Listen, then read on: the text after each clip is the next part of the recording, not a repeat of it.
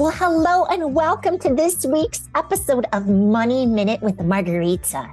We are going to learn all about what it means to be an impact innovator and more about social business.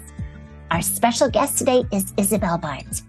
Isabelle is the founder of Impact Innovator, and she's passionate about empowering individuals of all backgrounds to create innovative and impactful enterprises she coaches entrepreneurs to become the best holistic leader they can be in all areas of their life. She speaks on the entrepreneurial mindset, abundance, and my favorite, doing business for good. As a cancer survivor, she knows that the toughest moments in life can turn into blessings to reinvent our future. Isabelle's experience includes working for the Small Business Administration at the University of California, Irvine Beall Applied Innovation, where she provided strategic consulting services to startups and leading an impact accelerator. She teaches ideation processes to early stage founders to help them build successful and scalable companies. Isabelle, thank you so much for being here. We are so excited to learn everything that you're going to share with us. Thank you, Margarita, for having me. Of course. So, as you know, I am a certified financial planner, and a lot of people say to me, you know what? How can I start my business or become a consultant, coach, freelancer with, you know, limiting my financial risk? It seems so scary. Yes, so that's a great question, um, and I I think more and more people find themselves in this situation. Actually, in 2024, I'm going to be focusing part of my uh, professional activity in um, coaching individuals who really want to transform their lives and build a very different career for themselves. And I think one of the scary part is um, potentially the concept of runway, right? Which uh, maybe not everybody knows what that means, but when you start a company, you know, business, um, you know, runway maybe like, you know, how much time can you give yourself to really focus on on launching this business and you know how much that would cost you, right? So, you know, we all, you know, have a lot of cost for for living every day, right? So and then, you know, because once you start thinking about, well, if I'm launching a whole new business, I need to go after clients and all this, you know, how long is it going to take until I can ramp up, until I can really fully operate as a business? I think a traditional question also is, well, should I keep my current job as I'm building something else? And um, I think there are pros and cons to doing that, right? So depending on the, job you have currently, you could start, you know, as a side business that may eventually one day become your main business. One of the advantages of that is you still have um, an ongoing income, um, which might be, you know, give you a little bit of comfort at a material level but the downside is that sometimes, right, we overestimate not just the time, but even the mental energy that we need to put into our new business. And so if it ends up being always the second priority, you know, after your your regular job, maybe your family or other other priorities, it's it's hard to really kick off a strong business when you're kind of doing it as a side. So depending on your situation, there are a lot of choices and options that can be available to you. I also think that um, you know for some people, whatever they want to build, right? Some people may have the ambition to start a whole new company, eventually have employees and and grow and others like myself at the moment right i love partnering with other independent professionals um, who have maybe complementary expertise that i have but really operating again as more independently where i don't see myself in the next couple of months bringing any employees per se in my company. Um, and that's a choice you know i'm making for for various reasons. But i think in terms of financial risk one thing also that I've been able to do in my in my business and uh, with my consulting practice is the fact that because I work with a lot of clients who necessarily don't have a lot of funding. So if you think about the early stage startups, they are going to be raising capital. They don't have a lot of funds uh, in the in this early period, or nonprofits who again many of them struggle with, with funding. So when you can always find a way to be paid directly by the people you serve. There may be other ways to be to find a way to make money and doing what you love to do. So in my case, I'm a consultant with the Small Business Development Center, and we are compensated by the Small Business Administration, so federal funding as well as funding in the state of California where I practice at the moment. Um, so I I found these these ways of monetizing my occupation through these sources that are reliable and ongoing.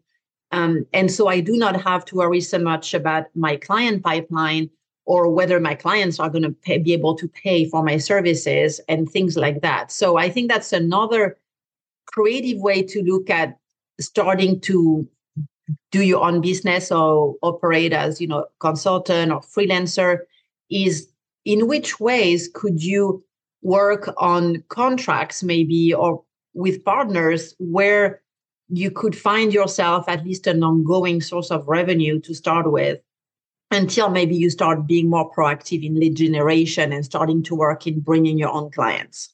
I really appreciate you sharing that. Thank you so much. So, yes, approaching these and being more creative as you mentor, coach, and consult, what have you learned about entrepreneurs? I admire entrepreneurs. Um, and I really fell into this field about 10 years ago um, after growing up in a much more traditional settings, um, in a very different culture. And entrepreneurship wasn't really around me.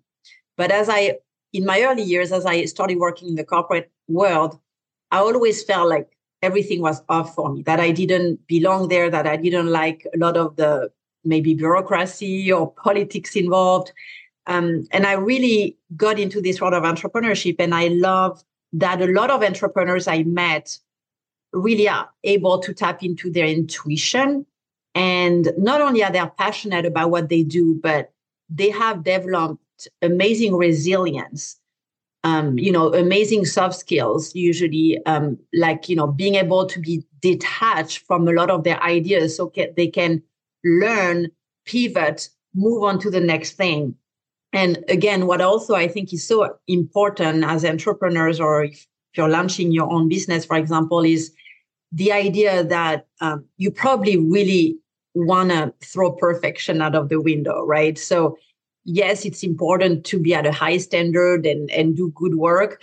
But what's more important is to constantly be in action or or moving towards something because that's how we learn and that's how we build the journey. And that's also how our not just our mind but our full body can take in all this feedback and move on to the next level. So i i think that's something that is important in general in life whether you're an entrepreneur or not but really also being in tune with not just your rational mind but also all these other things that our body helps us do and you know not just help us survive every day right uh, but also i think should be more important in how we make decisions in business um, and in life in general i think it's so important. And I know for myself, you know, as a female entrepreneur, I put a lot of pressure on myself and it's progress, not perfection. Before we started recording, we talked about this. They're not mutually exclusive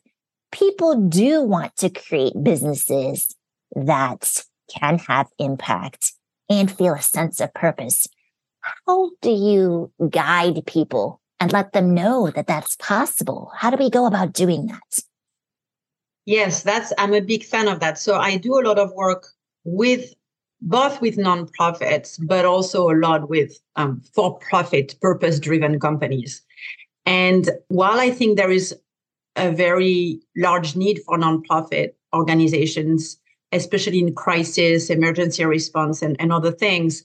Um, I also believe that applying business principles to to everything, whether it's a nonprofit or a for-profit organization, is key to building scalable and sustainable solutions. And I really uh, encourage folks to embrace that abundance mindset even though we're conditioned from a very early age in thinking the other way, which is, you know, if you win, I lose, right? It's either or. But really, when we start shifting that mindset to um, no, we can all win and we can have great businesses that make good money, good profit, but at the same time, having an impact and solving some of the problems that we're facing as a society. Because I think as citizens, we have to take some responsibility for solving this problem that sometimes we have created in the world.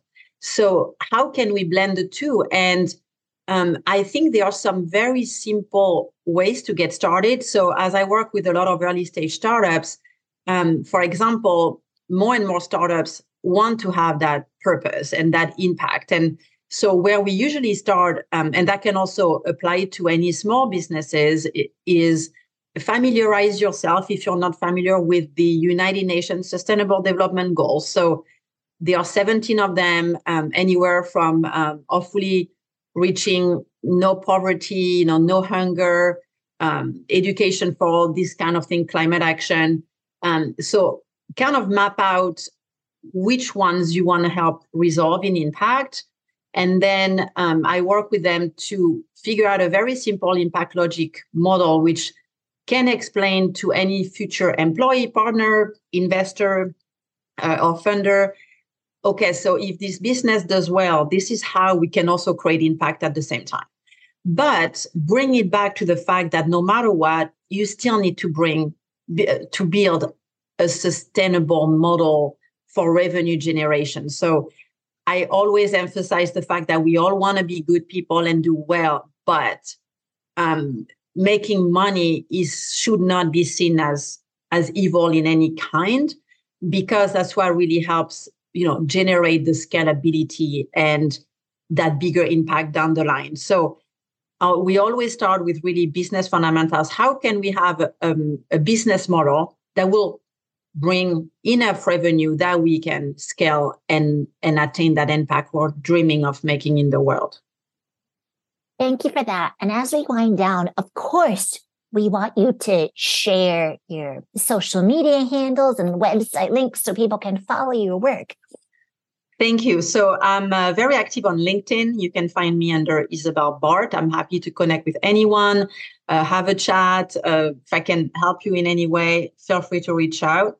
Um, and on uh, Facebook, I'm also under Isabelle Bart, Impact Innovator, um, and Instagram, and I am at Impact Innovator uh, altogether um, thank you very much for for having that conversation. I think more and more um, education is needed in in that regard, but I think the younger generations are very hungry for that knowledge. So I'm always um, happy again to connect with anyone or make myself available for for conversations. Thank you so much, Isabelle, for helping us start, sustain, and scale businesses for good. Thank you.